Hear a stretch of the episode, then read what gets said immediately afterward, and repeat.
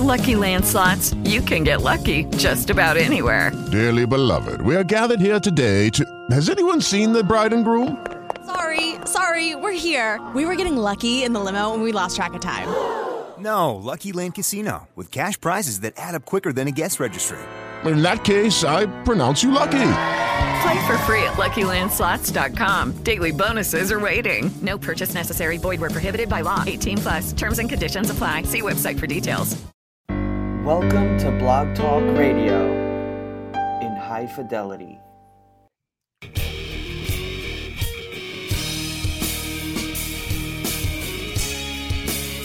Hello, hockey fans, and welcome once again to the Vegas Hockey Podcast. I'm Mark Warner along with Chris Lisa.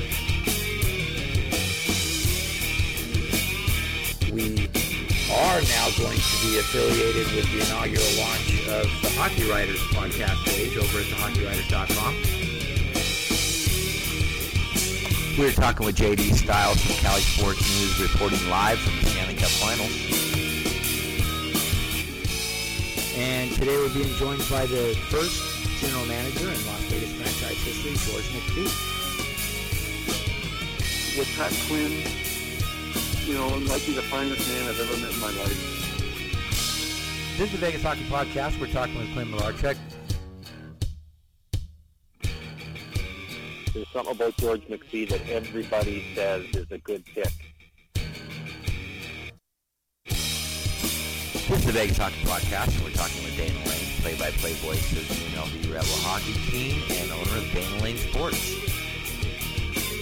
Joining us now is Matt Pryor of thehockeywriters.com. He's coming to us from the Dallas Stars training camp.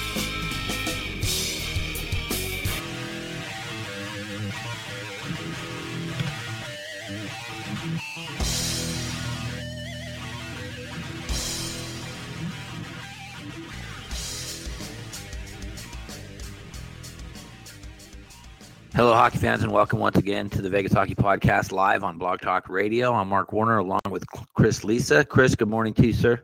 Or good afternoon, where you are for sure. Uh, good snowy afternoon to you, sir. And a and a winter wonderland you are in. How much how much snow do you got on the ground? Well, this came out of nowhere, and then when they said three to six, you didn't think much of it, but I, I was skeptical because it came out of nowhere. The latest was four to eight. I did the first round of shoveling. We're already I think we're at a half a foot. So uh, uh, I think when all said and done, we're going to get at least we're going to get around ten uh, uh, in the mar- my neck of the woods, Long Island. Uh, my buddy's up in up in Reno right now, and he's working up at the Tesla plant that they're building up there. The West Coast is getting pounded just the same, sir. They told him he's got a, a trailer right outside of Reno, close to the job site, as a lot of traveling electricians will do. Is they'll take their trailer and get a spot, and he's kind of close to the marina, which carries all the runoff from the mountains. And they told him it'd be a good idea this morning if he was to go ahead and move his trailer out of the floodplain and the the little marina and, and town there are giving out free sandbags. So I guess a couple couple inches on the ground, six, ten inches on the ground might be better than a flood coming and, and washing your trailer Yeah. down the river. I, I would I would I would say so. So we're we're sitting here in Las Vegas. It's about 45 degrees with no rain, going to 50. Uh, not too shabby. Not too shabby for us.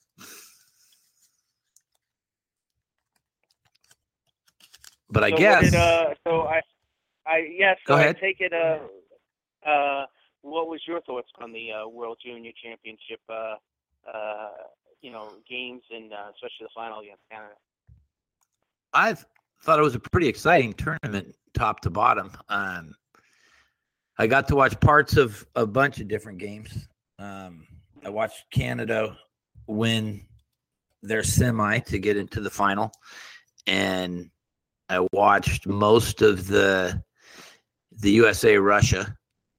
Um, obviously, Troy Terry becomes the the the wonder kid of the 2016-17 World Juniors with uh, uh, his his overtime shootout performances. I did think it was a shame um, that that kind of of hockey that was just fantastic in the gold medal game did go to the shootout. I'd really like them to let them play, if you will. Hashtag let them play and let the game be decided by the kids and not uh, you know, the, luck of the draw. Really, it looked like on Canada's last shot, even the the puck kind of rolled off off the off the guy's stick, and he didn't even really get a get a good shot on Parsons there. Um, I'd, I'd like to see maybe if you do the five on five 20 minute and they don't decide it, maybe go 10 minutes three on three. Um, I'm sure three on three would get the job done. I know that's still a little gimmicky, but at least they're playing hockey and not a, a I saw I saw one guy tweet that it was akin to having a field goal contest to decide the Super Bowl. Um, with a championship on the line, I'd just like to see him play hockey. That's my only my only critique of it. But uh, really, really good tournament. A lot of high end skill on both sides in the in the gold medal game. Um, what what stood out to you through the tournament? Yeah, I was really impressed with. Uh, I thought uh, Thomas Chabot, uh, who's uh, Ottawa draft pick, he'll be in the NHL very soon. He was uh, he was tremendous. Uh, I was kind of proud, not just from the Team USA standpoint, but um, three of the players on Team USA are not only from Long Island, but from Nassau County, Long Island, where I grew up and reside in. Uh, it would be Charlie McAvoy, uh, Jeremy Bracco, and Adam Fox, who really had a good tournament. You know, I thought he was going to be kind of a support player for them. Uh, he had a he had a really good tournament. I think he might have had two assists in the last game. Um, so I was ha- I was very happy to see that. I thought Mr. Barzal uh, definitely stood out throughout the tournament as well, and being a top Islander prospect as well as well as Kiefer Bellows. He didn't have the greatest of tournaments, but he really had a strong final game. Um, right. But the teams were very close, and like you said, it was end-to-end action. And yeah, I, I would be more than happy if these were the kind of players that we had in the Olympics. These kind of uh, uh, the kids, if you will. I know some countries, uh, such as Russia, would send more pros, if you will, guys they have in the KHL. But you know, I'm fine with that. But I, I thought it was an outstanding tournament and shows, as we've been talking about for some time now on the show, of how uh, how much young talent that really stood out in this tournament. Well, I think the when when Canada got on the power play and they had Strome, Pierre Luc Dubois, and Matthew Barzal, um, that was almost unstoppable, and I guess rightfully so with having you know NHL experience on on that. But um, it was it was a it was a beautiful thing to watch when when they got on their power play. They were really well coached, and and their skill really came to the top when they got on their special teams play. I want to I want to give a shout out. You mentioned him a little bit. Um, it seemed like every time that the Team USA needed needed a, a critical stop or or a, a spark that uh, your boy from Nassau there, Charlie McAvoy, really, really stepped up and and I think elevated himself um, quite quite well in, throughout the whole tournament. Um, it it just seemed that that that number twenty five was was on the puck, around the puck, um, getting it out, digging it out, able to take the hit and and make the play to, to get the puck out of the zone and, and I, I, think he's got a super bright future ahead of him in the National Hockey League. Um, what and uh, Colin, Colin, he's, sort of missed too at his size, right? Oh yeah, yeah. He's uh, he's a well-built young man, and and I think that he's going to, you know, really. Um, there there's times when just being able to to lead the breakout himself or make that quick first pass to get it out of the zone. Um, he, he showed me flashes of, of a lot of things that, that Drew Doughty can can do with the puck, as far as bringing it up the ice with skill and speed and and getting it out of trouble um, when necessary in his own end as well. So I, I was really impressed with his play. And you were going to mention, uh, yeah, and Colin White and Jordan Greenway. Uh, for sure. Yeah, for sure. Big, bodies. Uh, uh, you know, Greenway with Minnesota, Colin White, another Ottawa Senator guy. So Ottawa, I think in the not too distant future, you know, definitely uh, sometime next year, you're going to see Chabot and and Colin White being added to that team. And then uh, how many how many kids in how many kids in Team USA? Uh, Boston College, huh? How many kids in Team USA come from Boston College?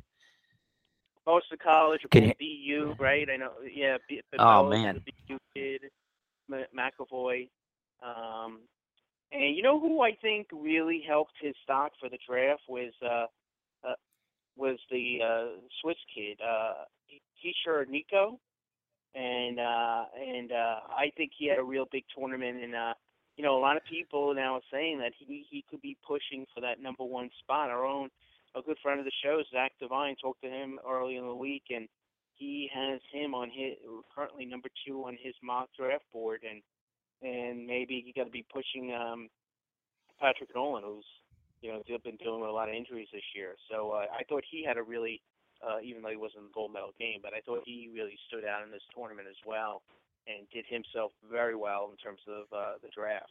All right. Well, uh, let's kind of move on a little bit. We did have a, another another worthy topic here to break the ice with as we go go into our show today. The uh, Columbus Blue Jackets 16 game winning streak comes to an end in Washington in an ignominious fashion with a five nothing defeat at the hand of the Capitals. Um, we did have our, our Columbus Blue Ja- Jackets guest on a little bit earlier this season, and he didn't he didn't seem surprised that they were I think at the time we talked to him they were 9 or 10 in a row getting ready to play Minnesota and they won that game and reeled off four or five more in a row before going down one game short of the record um that's the kind of run that Florida went on last year a little bit. I think Florida got 12 or 13 in a row before they lost, and that propelled them into the playoffs. And this, where they came up one point shy of of uh, or did they act they actually went into first place in their division for one night does this uh what does this say to you about columbus and their chance going forward into the playoffs Yeah, I mean they're, they're pretty much unless they hit a, a beyond a major speed bump. You, you know they're pretty much uh, a lock. I mean the top four teams in the Metro, all in the mid 50s uh, to high 50s, where Columbus is at. Uh, you know Pittsburgh, Washington, the Rangers, and Columbus. You know any one of those four teams can win the division, and the one that finishes fourth is going to have the number one wild card. Uh, the thing is with the playoff format, uh, you know, especially if you just miss winning win, winning the division. I mean, imagine, you know, right now if you're the Rangers and you're having this terrific season so far, oh, you know, what is your reward for it? Oh, you're going to get the Penguins in the first round, you know, and vice that'll be interesting Yeah. So, uh, but yeah, Columbus is playing with, you know, they're playing better defensively. They're playing with a lot of speed. They're playing, uh, they're still playing that in, in your face uh, hockey a bit. Their their power play is lethal. Bobrovsky is uh, healthy. Uh, he has been consistent, and those are the two bugaboos about him. So yeah, it will be interesting to see. It will be interesting to see because I know Tortorella has already raised the red flag. You know, now that the streak has ended, m- make sure that they don't go into, you know, things will just come to them kind of thing. So it'll be interesting. The Rangers are in Columbus tonight, so it'll be interesting to see uh, how they respond. And I, I think they'll respond big, well, at least from a mental standpoint, uh, of losing that game. You know, five nothing to Washington. I want to, you know, not make a statement, but come out and, and start a new streak. But real quick, I look for uh, them to you see any of the- did you see any of the outdoor games? Just want to touch base on that because you know next week we're having Jillian Fisher on, and she was at the Winter Classic. So I was just curious, uh, did you get to see any of the outdoor games and your thoughts on that? I, I had a chance i watched the the toronto alumni game and then i watched excuse me and then i watched uh the second the second outdoor game um I, I, Chicago, St. Louis. I, I yeah i went away it was one to one and i and my parents were in town for the new year uh doing the whole champagne caviar thing and and hanging out with my mom and dad and we we went out for breakfast and then it was it was one to one and we come back and it was three to one so i kind of missed uh most most most of the action in the game. Um you know the outdoor games maybe losing a little luster um maybe overkill a little bit with the heritage classics that they do later in the season when it was you know when they brought it out and it was one game uh right on new year's day. I really en- en- enjoyed that. But with with you know it's like with anything if if you get too much of it then you always you'll always have that well I, I i can go do this and i'll just catch the one tomorrow or you know the centennial game. Um the I did I think I saw part of the the Toronto game. weren't they up? uh Weren't they up five four, and then they gave it up and lost in overtime, or one they, in they overtime? Right? full. They, yeah, they were up four one, and I shut it off at that point with like eight minutes to go, and then they wanted Right. overtime and the face for it the next day. But yeah, you know, obviously, I I don't mind them doing you know two, three, four of these games of the year. As long as they there's still one more to go this year. They're playing at Heinz Field in Pittsburgh uh, with the Flyers and the Penguins. Uh, so as long as they move these games around, you know, I don't know. I don't think Toronto's had an outdoor game. I know St. Louis didn't. Um, so, I mean, I know you've seen similar teams in these games because obviously these games are usually on NBC and they want the, you know, the big teams with the big stars. But obviously, for marketing purposes, growing the sport, you know, generating revenues for the sport, all that good stuff. Uh, you know, I, I'm okay with uh, as long as they, I, like I said, as long as they keep moving it around. For instance, as big of a team as St. Louis is, this is the first time they've had an outdoor game where they were the host team. So, uh, Right. you know, I mean, uh, I I'd like to, you know, as long as that's going on, uh, I I think they can they they can make this work. Well, we'll get more into that next week. But uh, sp- speaking of the outdoor game, and I'll bring a little local flavor to it here with Dana Lane joining us on the Vegas Hockey Podcast. The news came out of Vegas this week that, and I think SinBin Vegas was the first guys to, our friends over at SinBin Vegas were the first to break the news that the rumored West Point game that may or may not have involved the the Las Vegas Golden Knights was off due to uh, the inability of of the rinks there to handle an NHL game. Dana, happy New Year to you, sir, and welcome to the show. Happy New Year to you as well. How are you, sir? Oh, we're okay. We're okay. I talked to you a little bit about uh, the wife's car getting stolen and all the things that we're going through, dealing with getting everything rekeyed and and blah blah blah. But I think we've got that handled, and and the cameras are set up, and we're actually sitting here hoping to exercise our Second Amendment rights if anybody wants to come back and try us again. So uh, other other than that, things think things have been pretty good, pretty good. So uh, yeah, about that. What? Good. Go ahead. Yeah, yeah, we're, Yeah, we're no, getting we're getting through. it. I, I mean, uh, you know, basically, uh, you know, it's the same thing that you had heard. I, I didn't really, you know, I mean, that was something that came up that was a possibility, and of course, you know, Foley, uh, you know, obviously would love to have a game there. I, I kind of wonder though what the, you know, what the what the thought process is now that, you know, they gave him a kind of a hard time with the name, and I'm sure he still has a love affair with it, but you know, in some ways, it's got to be kind of diluted because in his in his heart, uh, the name was nothing more than a tribute to where he came from, um, and I don't think he wanted to use the name for any kind of financial gain. So, uh, obviously, two entities that are on two sides of the coin, but um, yeah, it, it, they're they're not ready to hold an NHL game there, so uh, that's not going to happen for a while. I was just wondering what why wouldn't it be on the Army football field? If um, I don't even I'm not even sure that it's on the campus of West Point to be honest with you. Um, but but if it was going to be an outdoor game there, wouldn't they put it on the football field and not on the on the rink? Yeah, uh, yeah, yeah. You would absolutely think so. You know, for sure. I mean, then that way they could, um, you know, get a, a lot more fans at the game. But um, I seriously, I, I think that was just kind of something that was thrown out there. I, I don't know how serious it ever got. You know, I know that the Rangers Right. were uh, the rumored team to be the, the, you know, the team that the the Golden Knights was going to play. But I, I'm not even really sure how. And in all honesty, as well this could be a, just a situation where, you know, Army said no, and and they came up with some other reason to, you know, to to to give as to why that the game wouldn't be held. But you know, I Right. I don't think it was anything that was, you know, we're we're we're trying to get a preseason schedule together. I'm not even sure that that was. I, I think that was just a off the cuff down the road remark that that's something that Foley would like to do. Well, we're, we're talking with Dana Lane, owner of Dana Lane Sports, and we know he's busy with the NFL football playoffs starting today, and and his his work uh, handicapping and putting out some solid sports information on the Dana Lane Sports Also, the host at KSHP 1400 Vegas Hockey Hotline weekdays at 1 with Brian Blessing here in Las Vegas.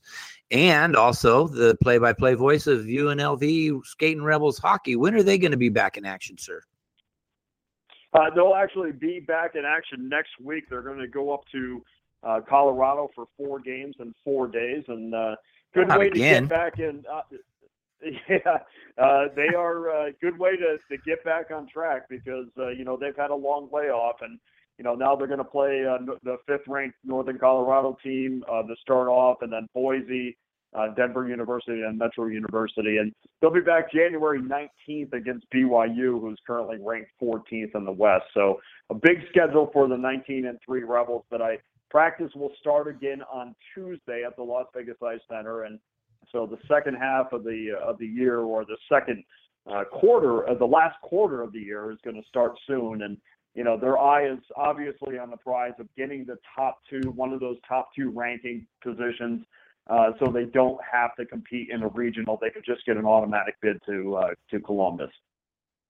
Absolutely. Uh, well, the last time they did four games in four days, it, turned out pretty good. So uh, we'll keep our fingers crossed over here that uh, things can sure. go quite a, maybe you know a couple 10-1 10-3 wins in in that stretch of four games in utah but maybe maybe things can't go quite that well but but uh four four wins in in four days certainly something that the rebels are familiar with and have done this season uh, i wanted to throw it over to chris because we're starting to get a little bit of uh a little bit of chatter, if you will, out there about uh, potential coaches that may be in the pipeline for the Golden Knights. And he had a couple questions about that, Chris. Hey, Dana, Happy New Year. Happy New Year to you, Chris. How are you? Doing well, doing well. The, been shoveling today, shoveling snow. That's That what I hear. uh, yeah. So, uh, so I read a couple of names, and and also it just came to me. You know, I've seen on the rumor board uh, for the Golden Knights head coaching guys that are going to be on the you know possible interview list. Uh, Craig Berube, who did a decent job with the Flyers. You know, Kirk Muller, who's been an assistant. I think he was a head coach for a bit as well. Uh, but you know, now Dana, that we're in 2017, uh, I mean, I one would think. Uh, I mean, are we are we not going to see a Golden Knight head coach until after the season ends? Uh, because you know, obviously, if they take somebody who's a top assistant from somebody else, uh, what are you hearing about that whole process? And have you heard those? It's an names? int- yeah, I, of course I've heard those names, and it's an interesting, interesting dyna- dynamic. Uh, for what for what George McPhee says he's looking for, I don't think Kirk Muller is going to be an option. I mean, obviously, his the coaching experiences with the Carolina Hurricane and um, not very impressive. Uh, of course, at the time in the early, you know, two, uh, 2011 through 2013, they weren't uh, that that good of a team. So I'm not sure what el anybody else could have done with it. But uh, for what he says he's looking for, for experience, been with multiple teams, that sort of thing, I'm not sure that he's going to be, you know, on the forefront. But Craig Berube has become an interesting uh, topic, at least. Uh, again, not where I would look, but it's kind of interesting because this American Hockey League affiliate thing has popped up now, and the first name that we hear is the Chicago Wolves. And lo and behold, who is the head coach of the Chicago Wolves? And, and Craig Ber- uh, Craig Berube uh, doesn't have enough experience for me. But let's also remember that Craig was traded to the Washington Capitals in '93, which was before George McPhee got there. But he was still there in '98 in McPhee's first year, and you'll remember that that was the that was the year that the Capitals went uh, to the Stanley Cup. So there is some sort of a relationship there with McPhee and Berube, and um, you know I I wouldn't put it out of uh, my mind that that Craig wouldn't be a guy that you might look at. Uh, he also played for the Islanders, not when McPhee was there, but certainly there might be some sort of a residue uh, resonating from his time there where people can say, yeah, I mean, um, we feel this way about him. So there is a McPhee Berube connection there for sure. Um, I'm just not sure with the with the the the traits that that McPhee says he's looking for. I'm just not sure that either one of them is, is it, it falls into those categories. Yeah, good point you mentioned too with McPhee in terms of connections and you know everyone uh, you know writing for the Islander website Eyes on Isles. Everyone's you know talking about the expansion draft and obviously McPhee's with the Islanders the last couple of years. But even though it seems like a while ago, which it really isn't, oh, George McPhee was the GM of the Capitals and talking to a good friend who's going to be a guest on the show in a couple of weeks, Alan Zordzinski, and uh, about possibilities with the Capitals who they could lose. And he mentioned to me about their young, uh, cheap uh, backup goalie who's just looking for a chance, who's done well in limited play. And lo and behold, who drafted him but George McPhee? So right, that's like, right. You know, so you know, you when it comes time for expansion and such, and and also with head coaching, uh, you know, looking for look for those kind of connections. I I would I would have to think that Dana before I pass it back to Mark, um, that Gerard Gallant's gonna at least get an interview. One would think, right? I would think so, but again, you know, there's no uh, outside of Scott Luce, who who's in the organization now. There's not a you know, there's no McPhee um, Gallant connection. Uh, and right. one thing I know about McPhee, or at least I've been able to tell, is that he's a huge connection guy. He likes to work with people that he's comfortable with, and likes to work with people that other people in the organization are comfortable with.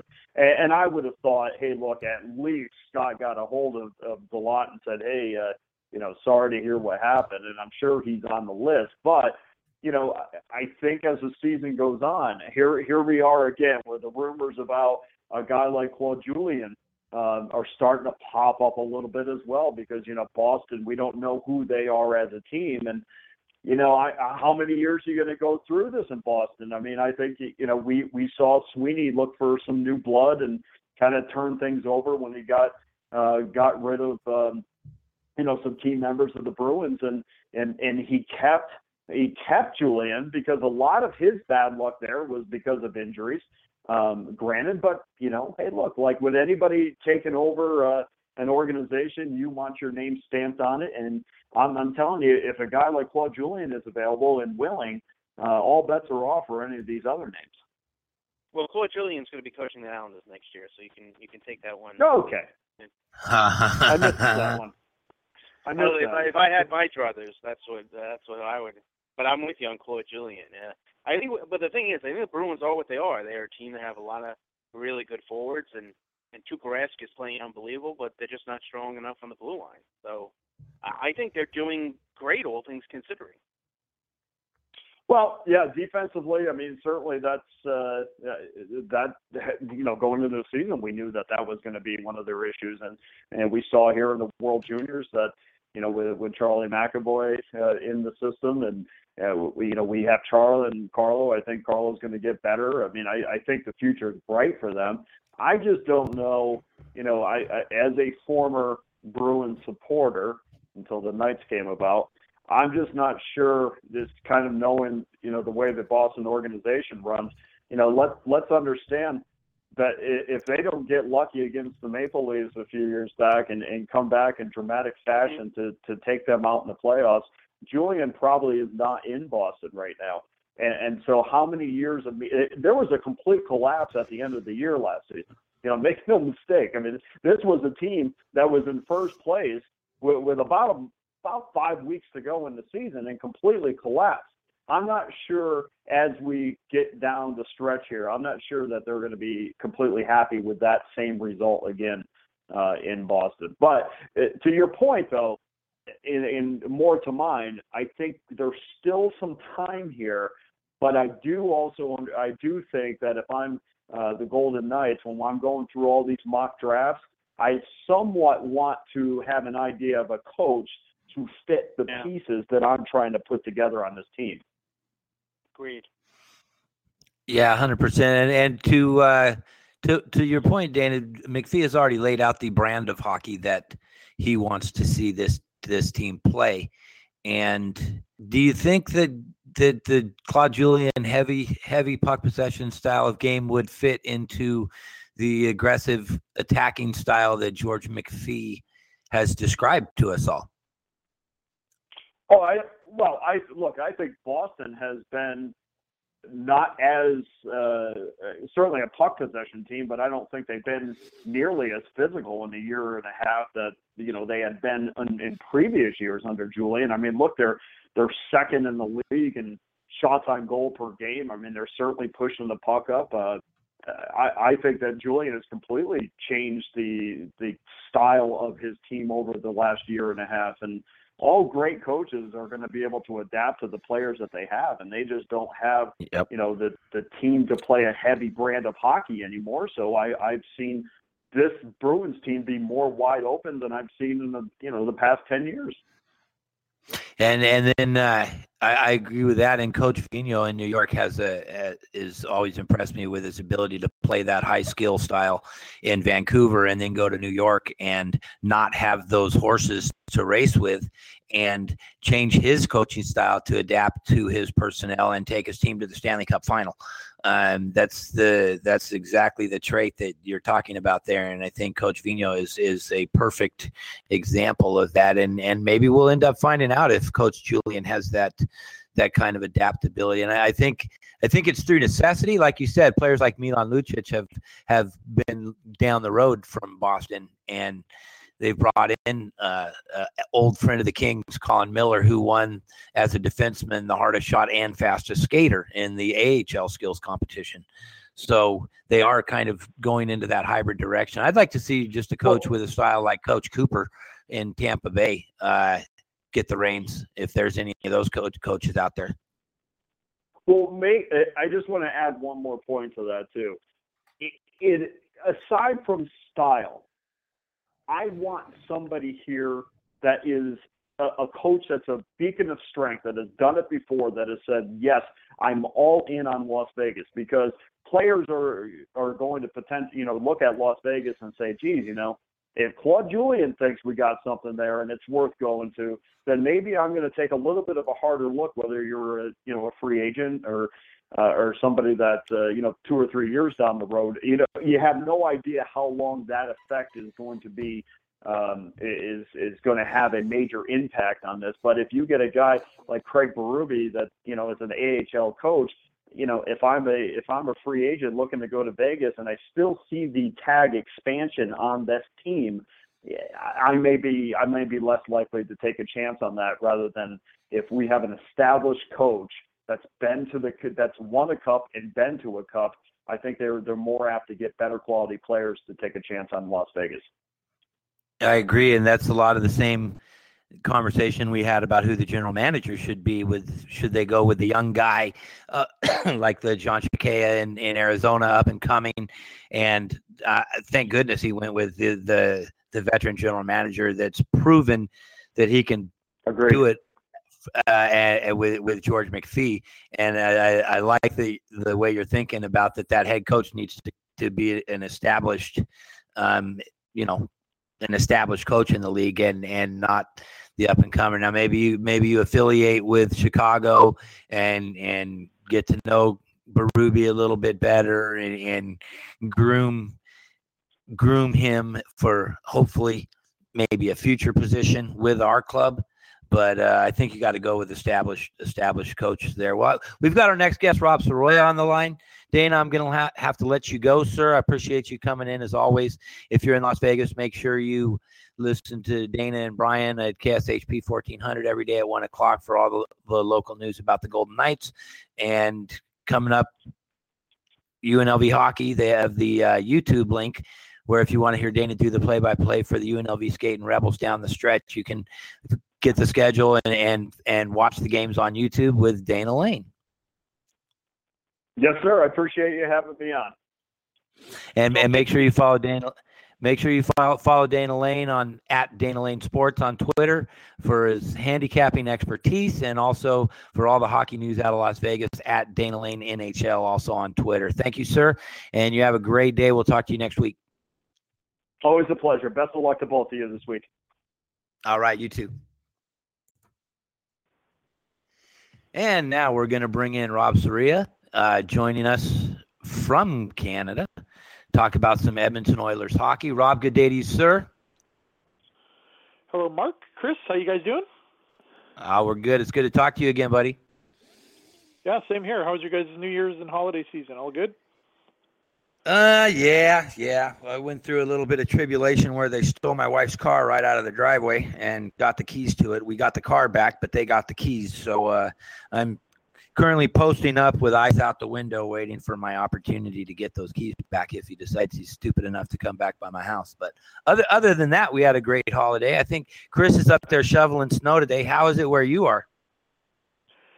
Uh, good. Typical January in Edmonton. You know, it's a, it's a little frigid. Uh, I don't really have much in the way of snow to deal with, so Chris has me on that. But uh, yeah, everything's good, fantastic, and everyone's uh, still pretty pumped about how the their beloved Oilers are doing these days.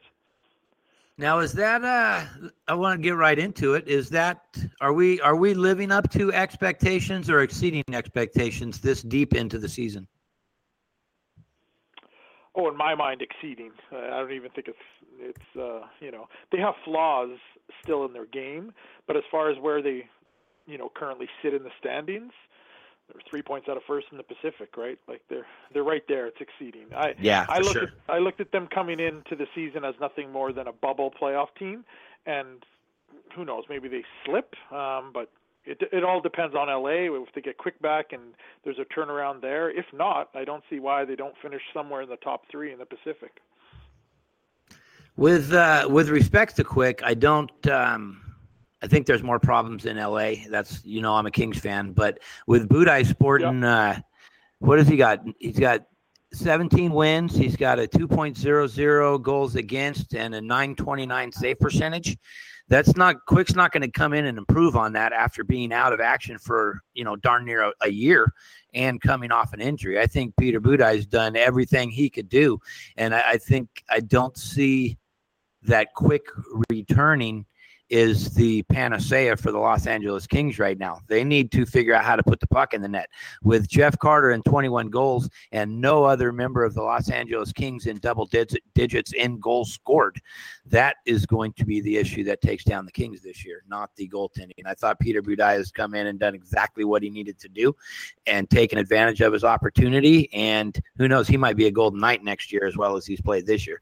Um, but anyway, back back back to the Oilers. That I don't think I don't think you guys have trouble from Los Angeles in your rearview mirror as much so maybe as you, the the dog days of January that came up and bit Arizona last year, who was in third place this late into the season with their young guns. How how how is this team built to sustain? I mean, aside from Connor McDavid leading the league in in points and probably going to continue to do that all the way through the season, is how is this team built to sustain that through the next forty games and and secure a playoff spot? Well, that's the thing. I don't. that's a million dollar question. We'll see if they are. Right. Right. Because um, right now, a lot of it is, especially lately, like Draisaitl's arguably carried this team even more so than McDavid over the last month, especially last two three weeks. He's been arguably their best player, and Talbot's still playing at a pretty high level and plays a lot. Um, their defense, while still flawed, uh, it's no question you know, way better than what they had. So if McDavid kind of starts to kick it into gear again, and you know, guys like Eberle, especially Eberle, uh, starts finding the back of the net. He's got like one goal in his last eight, 18 or 19 games. It is at the moment, so which is insane considering the most of those uh, most of those games he's been playing next to McDavid. Um, so if they get that secondary scoring, uh, they should be able to maintain with their goaltender playing at the level he is. If there's a slip in goal, the, they're gonna they're gonna have some troubles. Um, their, their schedule is compact in certain areas, but they also get a couple of weeks at a time, both in uh, late February and I think early March, where or no late March, where they actually have you know successive like two games in ten days sort of thing. So those are games where Ta- or days where Talbot can rest. So you know if he plays a lot, they they should be good to go. Well, you, you mentioned Talbot, and I wanted to, to get to that. He's third in the league in wins with 19, but his goals against is right around two and a half per game at 2.48. Is that a number that the, the Oilers can live with, being the the the pace that they score at, or is that uh, is that something to be worried about as they go forward? Well, from the grand in the grand scheme of things, I think that puts the Oilers in you know the upper half of the league ish, right? And typically they're in the bottom third of the league when it comes to goals against. So there's it's it's fine, right? It's a three-two league. So if they get Ah, up Coach two and a half goals a game, yeah, well, it's what it is. It's a, he's 100 yeah, percent right. It's a a three-two three-two league. league. Yep. Yep. If it's a it's a three two league, and if he's letting in two and a half goals a game, um, you got a chance to win every night, and that's what he's doing. He stole, he helped steal a game in Boston that they really got thoroughly outplayed in in the first two periods. They played well in the third. He had nothing to do in the third, but you know, if you go back a few games, the game against Vancouver last Saturday, Oilers didn't play very well. They got a goal late. He kept them in the game. Um, they're getting that's the other thing. They're getting a lot of points, loser points, you know, which in today's NHL are a must for most playoff teams. If you're going to the shootout or overtime and you drop a game here and there, at least you're getting points. And that's helping the Oilers stick right where they are with San Jose and Anaheim, even though Calgary's starting to come as well. Van, surprisingly enough, Vancouver is actually just past the Kings and and is only a point back. Um, and there are seven teams within four points right now in the Western Conference for that last wild card spot. So it's going to be a shootout down the stretch. And the the best hope for Edmonton is to maintain that third spot. And they've opened up a three point lead now uh, behind them for that spot in the Pacific. And I think their best chance is to just to get that third spot because there's going to be a lot of ground if they did go into a little bit of an offensive slump um, where where they drop you know four out of six or something there's too many teams bunched up that have been there before and have gone Yeah. through that stretch like dallas los angeles uh, even even most of the squad there in vancouver that have gone through those grinded grinded out games down the stretch and know how to get it done um, edmonton's best hope i think is to just secure that third spot and right now i don't see any reason they can't let me bring chris in uh, chris i know you got a couple questions for rob why don't you fire away buddy Hey Rob, good to talk to you again. I got three three questions for you here. Let's start with Mr. Lucic. Uh, what would you how would you assess his performance both on the ice and in terms of mentoring the young guys? Um, Lucic is a is a is a funny one in this neck of the woods. Part of the reason is, you know, the contract and length of his contract plays a part of things. And Lucic has always been a great five on five guy throughout his career. This year it's been the complete opposite. He's done next to nothing five on five, and he scored quite a bit on the power play. So production wise, if you look at it, he's not way off his career norms. It's just he's getting there in a different manner, shall we say. Uh, up until recently, uh, Todd McLellan kept force feeding him to McDavid, even though it's become abundantly clear going back to last year and through stretches of this year that Maroon is a better fit on the left side with McDavid. So I think because of that, um, some people have looked at it as a, you know a 50-50 proposition, shall we, say? Part of the issue too, though, I think people in this neck of the woods were expecting Lucic to come in and be this, you know, this dominant physical force that was going to kick the living crap out of anyone if they looked at McDavid the wrong way. And it's just it's, the game's not played that way anymore. And he honestly hasn't been that player since the first probably three four years of his career in Boston. He's still an intimidating figure. Um, apparently, he's been a great fit in the room. And uh, to go back to what uh, Mark was saying earlier, he's one of those guys who's come in and knows how to win, which they didn't have. So he has helped Right. in that sense for sure, right? And I think that's played a big part. You know, he may not have he may not have delivered so much the performance that people have expected, but in my opinion, it's hard to say it's it's a failing grade on what he's done. It's just it's it's about what I expected, but probably less than what some people expected. Now you mentioned Cam Talbot, uh, Rob, and you know from afar, I believe he's started every game for the Oilers but four. And that is I is would- correct. wow I would be con- I would be concerned in terms of once you hit that, you know, hit March 1st or so, and I know you said there's a couple of breaks in the schedule. Obviously, they have that player break this year, uh, which I don't think Edmonton's hit yet as well. Uh, but how how concerned are you that you know those last 30, 40 days when the push is on, that Cam Talbot's gonna the tank is going to be near empty based on how much he's used? Well, I, I'm in the minority. I think he can do it. In this neck of the woods, there's a lot of people that are uh, fall into that category that you're referring to. Uh, a lot of people who think that tank's going to be empty. Um, if you watch Talbot play, and again, I watch more of him now, obviously, than I would have with the Rangers, but he, he's got a very quiet style and game too, the way he plays. So because of it, there's limited movement. And over the last, well, year plus since he's been here, he's always seemed to play better when he plays a lot. You know, and there's a lot of goalies. This misconception that goaltenders have to play 60 games or they're going to be worn out. Well, not not necessarily, right? He's played a lot early, but again, if you look at the Oilers' schedule early on, October was a was a walk because it was so easy. They didn't leave Canada until the first week in November. It was such an easy schedule. November was tough, and you saw him kind of falter a little bit with the rest of the team. But even this current road trip, like they play tonight in New Jersey, he'll play. Gustavsson will probably play tomorrow in Ottawa. Then the Oilers have a six-game homestand where they play every other day, and then they go to Calgary on the, uh, the next, basically back-to-back at the end. But then they play three in 11 days. So if you limited practice time, you know, I, I and, and they have. I don't see why he can't play. There's no signs of him slowing down. Now, could it be at the end of the season? Yeah, I guess, but you know, and I know a lot of people are like, "Oh, you have to upgrade Gustavsson," and I don't think Gustavsson's that great of a goalie. I never have, but the Oilers have other issues that I think need addressing first. If they can upgrade a backup, great, you know. But I have no issue with Talbot playing. Well, if he plays 65 to 70 games, so be it. You know, Grant Fuhr played 75 here. so I don't see why Cam Talbot can't play 65 to 70. Well, when, when Grant Fuhr was there, in all fairness, most of the play was on the other end of the ice, sir. now, that, to, but to be fair, too, that's not completely true. back back in uh, when he did it in 1988, it wasn't the case. Remember, he was nominated for Right, MVP right. that year with Gretzky and Lemieux. So Right. that, that's a fallacy I think some people sometimes have with the Oilers. At times it's true, but especially during the latter part of the those that era, they they they turned it up to a different notch in the playoffs. But during the season, it was there was still a lot to do, and and the travel out here is the tr is is what it is, and it's always been terrible, and it still is. For sure.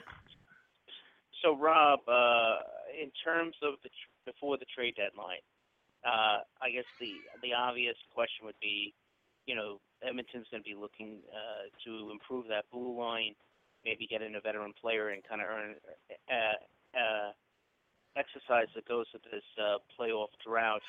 Uh, how active do you think they will be? And you know, what kind? I mean, you think they'll be very active to get a guy like a Johnny Oduya or a veteran like that, that to help out this blue line for down the stretch? And how how much of a willing buyer would they be? Will they, for instance, I'm just speaking out loud, will they trade, let's say, like two second round draft picks, or because uh, you know better than me, but I don't think their pipeline is the greatest, so probably talking thinking more draft picks. Yeah, the the issue with the Oilers this year, um, they're kind of going into the deadline. They're in that spot where do you really want to give up something legitimate for a potential playoff run when I don't really think they're capable of a potential playoff run. You know, could they get into the playoffs and maybe cause havoc for a round or two? For sure. But uh, the issue with the back end is there's rumor around here and has been for a few weeks, dating back to what uh, the GM and Mr. Chiarelli was saying about Russell. Like they're actually considering signing Kris Russell, which I I honestly can't see, especially not until after the expansion draft. But if you're bringing in another blue liner, um, it's it's going to cost them. And the issue they also have is they don't have a third line center because Draisaitl's been playing on the wing lately, and now on McDavid's line, and previous to that with uh, Ryan Nugent Hopkins, and they're short on right wing because Eberle isn't scoring. So yeah, they need an upgrade on the back. You're 100% correct, Chris, but they also have other holes in that lineup. So will they will they look at upgrading? Probably.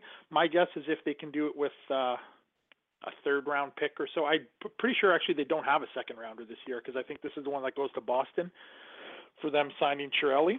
But they do have a thir- two thirds because they have uh, one from the Yakupov deal. So could they do something like that?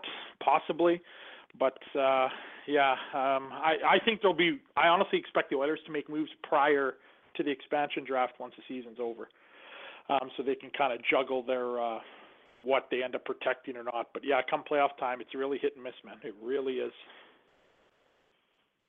Mark, I'm going to hand it over to you. Okay, well, you mentioned the expansion draft, so let's uh, let's talk a little bit about that. If you had to pencil in uh, who they would be protecting and and who they might be losing, what would your uh, what would your expansion roster look like for Edmonton? With the Oilers, the big question is whether they go the four and four or seven and three, right? And as of the moment, as to who's here, uh, they essentially have five forwards up front that they'd want to protect in Maroon, Eberle, Draisaitl, Nugent Hopkins, and Lucic. And then on the back end, they have three confirmed that you think in Klefbom, Larsson, and uh, Sekera.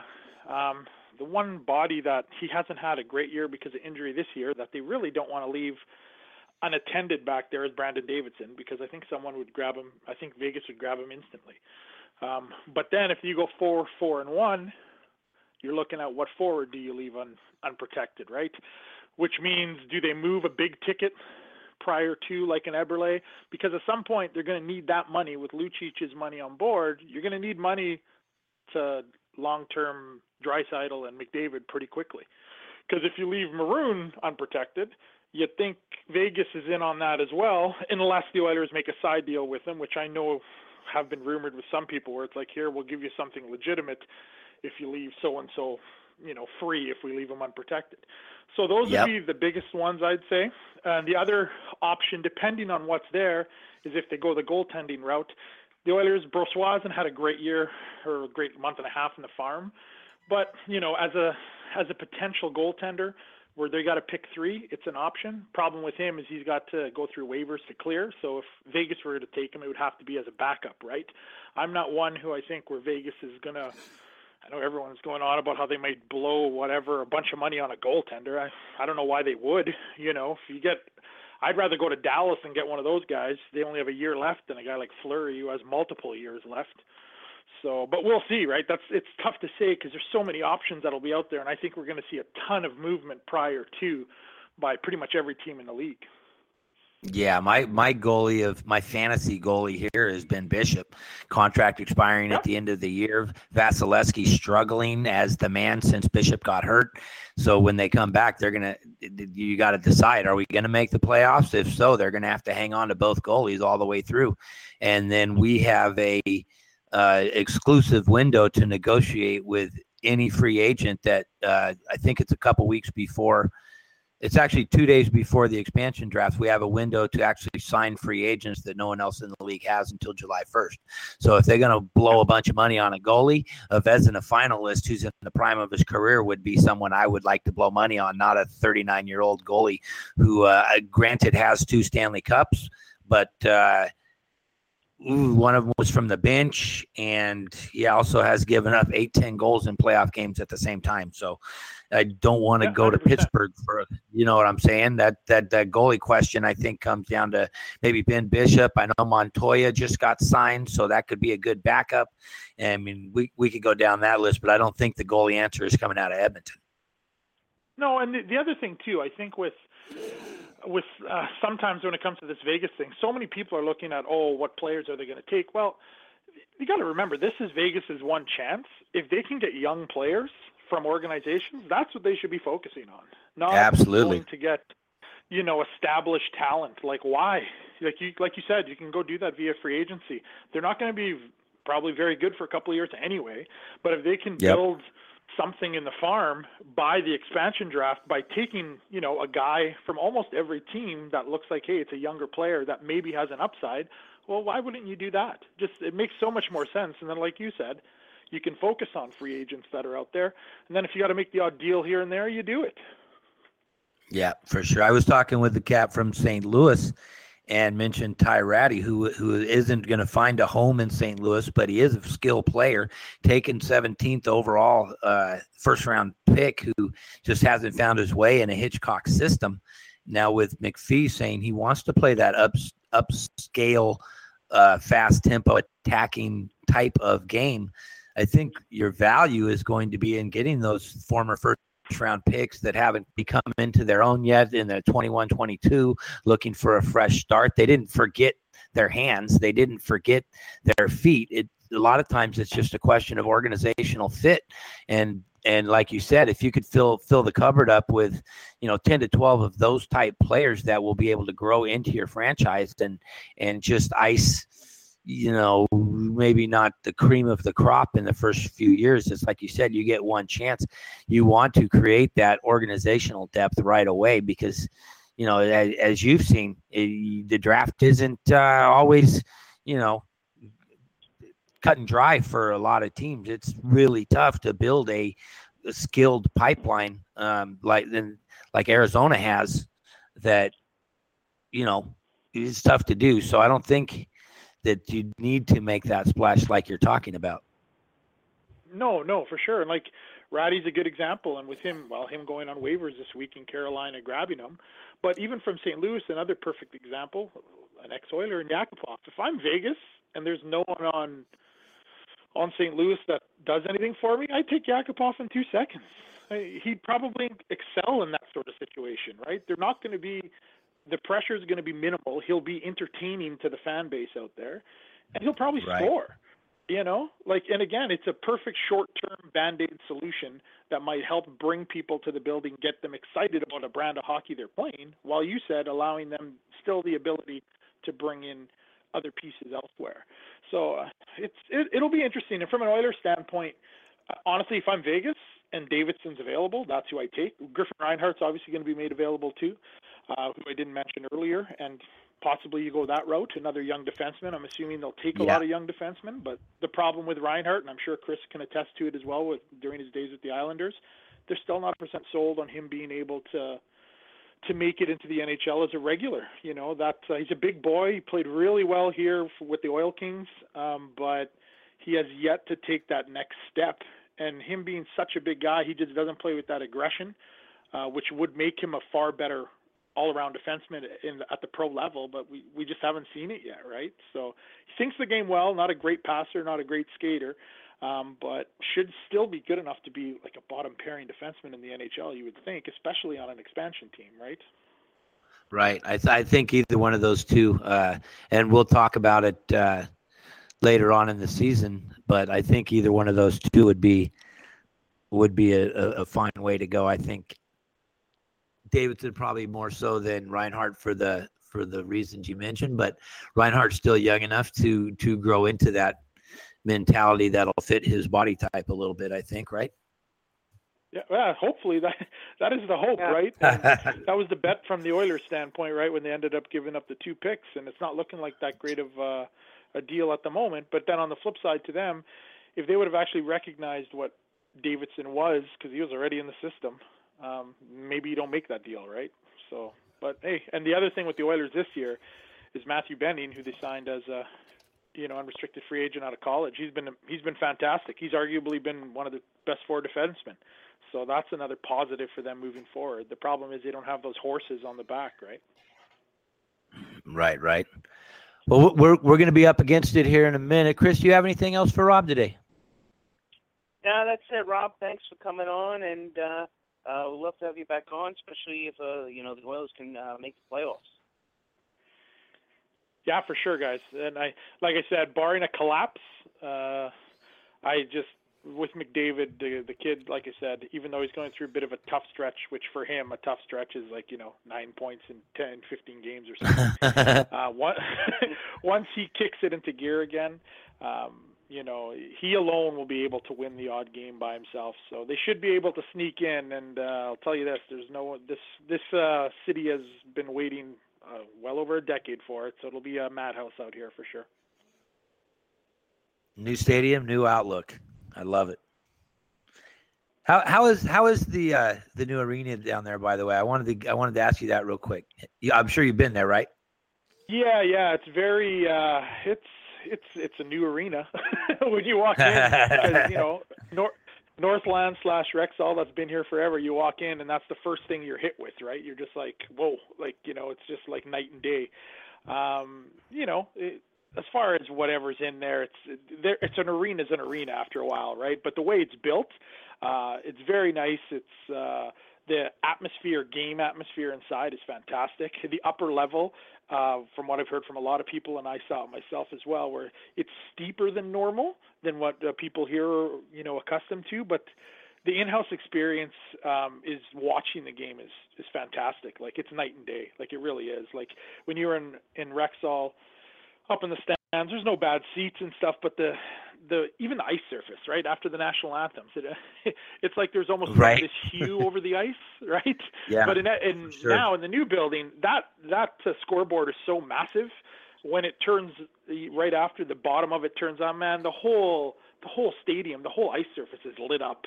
Like it looks like you're playing on a sheet of snow. It's so white. So it's it's a beautiful building. The atmosphere from a stand fan standpoint still isn't there, but I think once the playoffs hit, um, it'll change because so many Oiler fans are on edge right now. They, you know, even though they're winning, they expect them to go on a 10 game losing streak. It's just it's embedded in them from years of having to deal with it. For sure. Well, it's funny you say that about the Upper Bowl because that's when uh, we had the Frozen Fury here in Las Vegas uh, with the Kings Dallas and Kings Avalanche there at the start of the season. That was what uh, the consensus of everybody that came here was was that my God, the Upper Bowl is so steep, it's right on top of the playing surface, and you're you're really a lot closer. And I think I think that's kind of you know by design, of course, to match the the some of the older stadiums, Chicago Stadium and the Forum and Maple Leaf Gardens, especially Boston Gardens to a lesser extent. But the the the way the upper bowl is is brought out over the the lower bowl and closer to the ice surface, um, the acoust- acoustically that creates a very loud environment and. It, it, it also gives the fans a, a chance to be right on top of the action. And I always miss those old old barns where the the they're right on top of the ice and and you know some of the best memories are early for me anyway where it's like the old the old Montreal Forum the, everybody's right on top of everybody and they're they're singing the national anthem and you can't even hear the singer uh, because the crowd's so loud doing that. And a lot of that's to the acoustics of the way those old barns are built. And it's really cool to hear that the arena there in Edmonton's kind of built along those same lines because as you know, you got to dirty up your building a little bit. Like you said, it's still new, it's still pristine. Get it dirty, get a couple playoff runs through there, and and it'll I think it'll pay off in the long run. Yeah, no, for sure. And uh, honestly, I think the biggest thing with it here is so many season ticket holders have had them tickets for forever, right? So a lot of the people Right. that are sitting up there are older people. So that steepness is something they're like, oh, it's hard to get to my seat and whatever the case may be. Right, but right. Yeah, I agree with you 100% wholeheartedly. Like from an atmosphere standpoint and from a a viewing standpoint from a from a paying customer, it's it's quite it's quite good. And like I said, I think it'll be a totally different thing come playoff time. All righty, all righty. Well, we got to let you go, sir. Appreciate you coming in, and we will definitely talk to you down the road once we start doing playoff pre- previews and the Oilers name comes up. You bet. You guys take care. Thanks again for having me.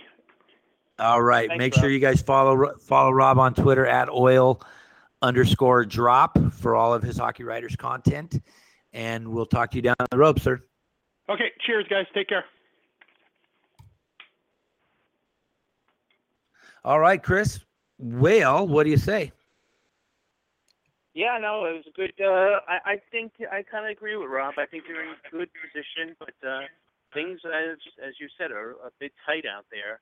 Uh, I think the Sharks and Ducks are going to start to pull away, and I think it's going to be uh, Vancouver. To me, is one of the most uh, biggest overachieving teams. I think push comes to shove, it's going to be a race between the Kings, the Flames, and the Oilers for that last automatic spot, and then obviously a team like the Oilers or the Flames or the Kings or the Canucks, to be fair, are not just going to have that spot to go for, but obviously, as you mentioned, one of the wild cards out west. So, uh, you know, a thought came to me when we were talking about when you were asking Rob about expansion, and you know, the in terms of these potential side deals.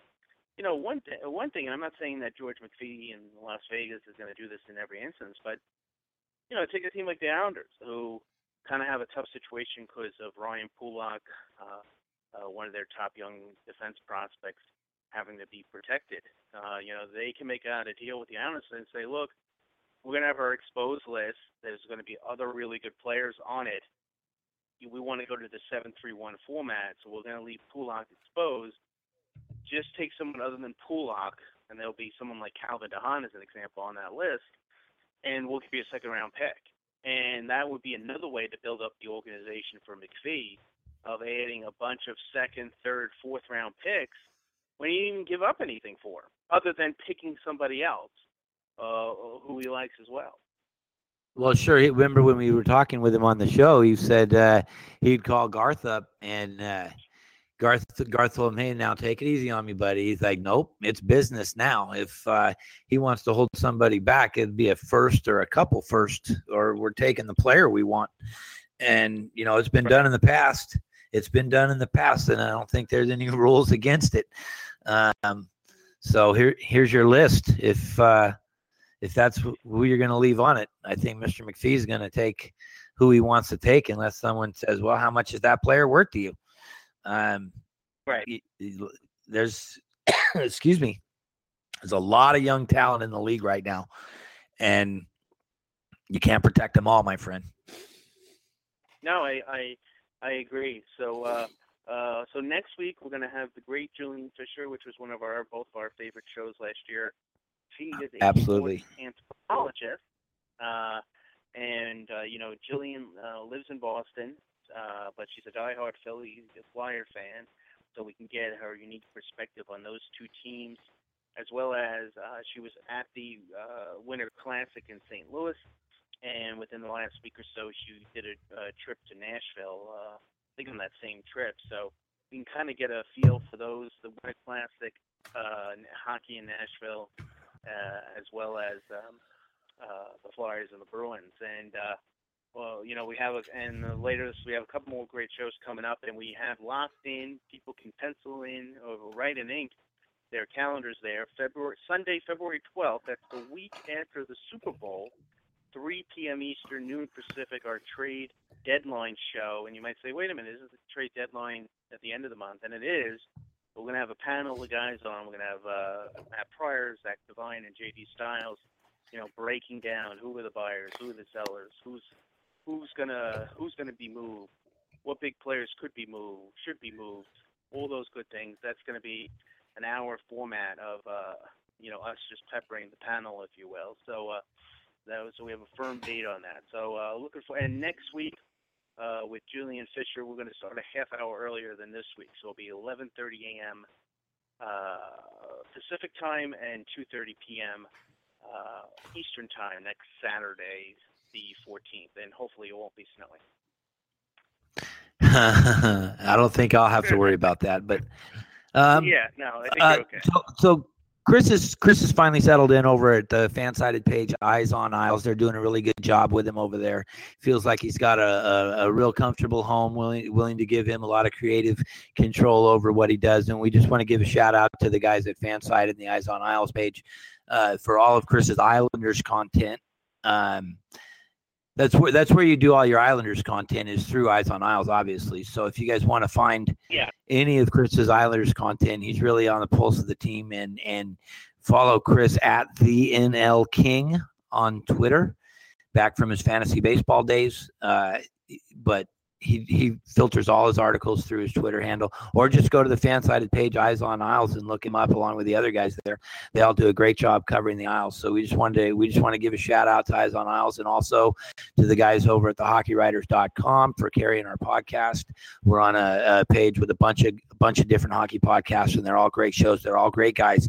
So make sure you go over check out the the hockeywriters.com as well as Eyes on Isles, and you can always find our show on SoundCloud, iTunes, Google Play, and we archive all the shows that we do live here on BlogTalkRadio.com. And our keyword is always Vegas Hockey Podcast, all one word. So if you throw that in your search engine or your podcast catcher, you'll be able to find all our shows relatively easy. Or go to VegasHockeyPodcast.com and we link all our stuff to that as well. So, uh, Chris, unless you got anything else, uh, Vive la USA. Well, one last- Congrats. Yeah, go one last one last shout uh, one last shout out is actually my latest Islanders article is how expansion, the upcoming expansion draft, could lead to a trade or two for the Islanders based on what I just uh, talked about. So, you know, and again, once again, congratulations, you said to Team US, Team Long Island. I mean, Team USA for bringing home the uh, World Championships. I think the first time since 2010, I believe. Right, right, right. Yeah, I think John Carlson uh, uh, uh, scored uh, the game winner in that one for the one from the Washington Caps. So uh, Looking forward to these next set of 2013. shows as always. 2013. Oh, 2013. Okay. 10, Oh, 13, okay. and 17.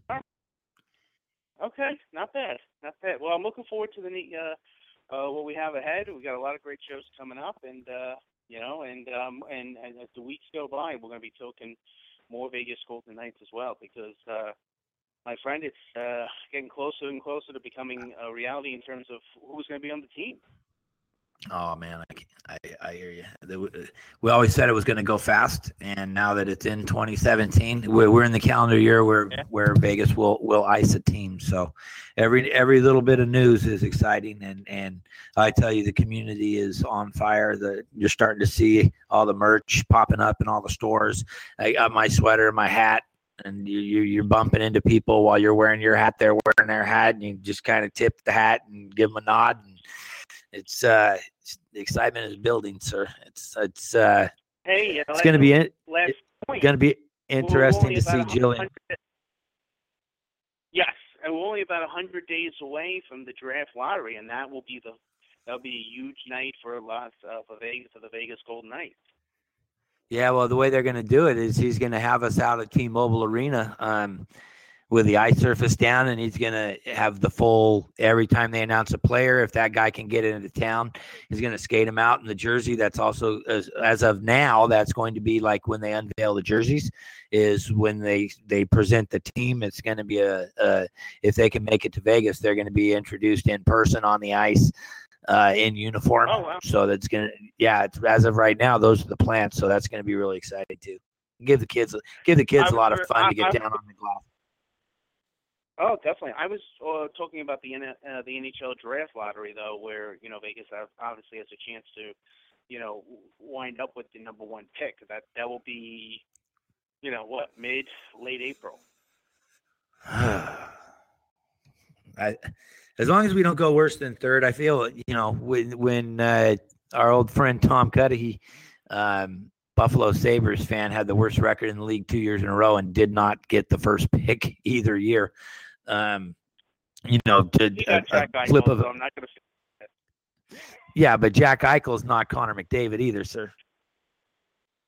Yeah, I I, look, I mean, we just we just spent a half hour, forty five minutes talking about Connor McDavid and the Edmonton Oilers, and they're in the playoffs. Buffalo is going to be picking first again, but uh, as long as we don't pick worse than our ping ball pong ball slot, which is number three. If we could take the third overall, I'll be happy with that. If somehow we end up down at sixth, I'm going to be very disappointed, and I and I'll certainly be pleasantly surprised if we get the number one. Yeah, I don't think there's going to be a huge difference between pick.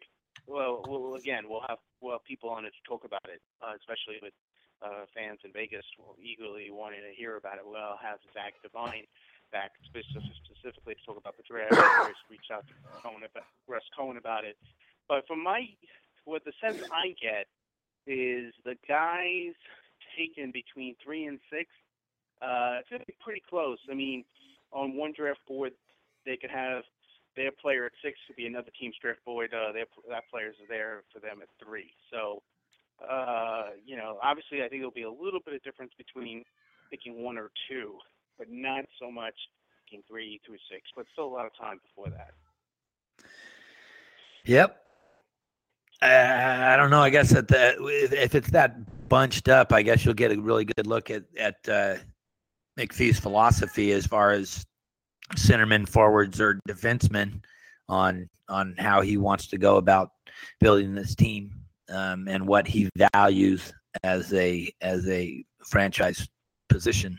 So it'll be interesting to see. Even so, if he if he does get that third pick and that that talent group right there at the end of the year is bunched up, um, and you have a defenseman, a forward, and a couple centermen, which way he goes. So it'll be interesting to get a read on that. Absolutely. Well, all right, buddy. Good show this week. Appreciate it. Make sure you guys. Uh, one one more thing. Follow us on Twitter at Vegas Hockey Pod as well. All of our content goes through there. So until next week with Jillian Fisher for Chris, I'm Mark, and we're gone.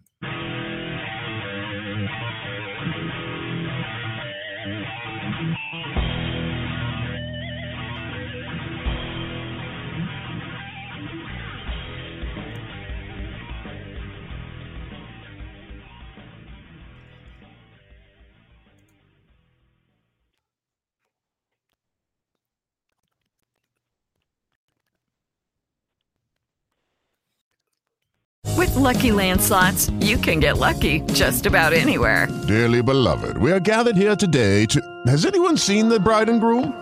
Sorry, sorry, we're here. We were getting lucky in the limo and we lost track of time. No, Lucky Land Casino, with cash prizes that add up quicker than a guest registry. In that case, I pronounce you lucky. Play for free at LuckyLandSlots.com. Daily bonuses are waiting. No purchase necessary. Void where prohibited by law. 18 plus. Terms and conditions apply. See website for details.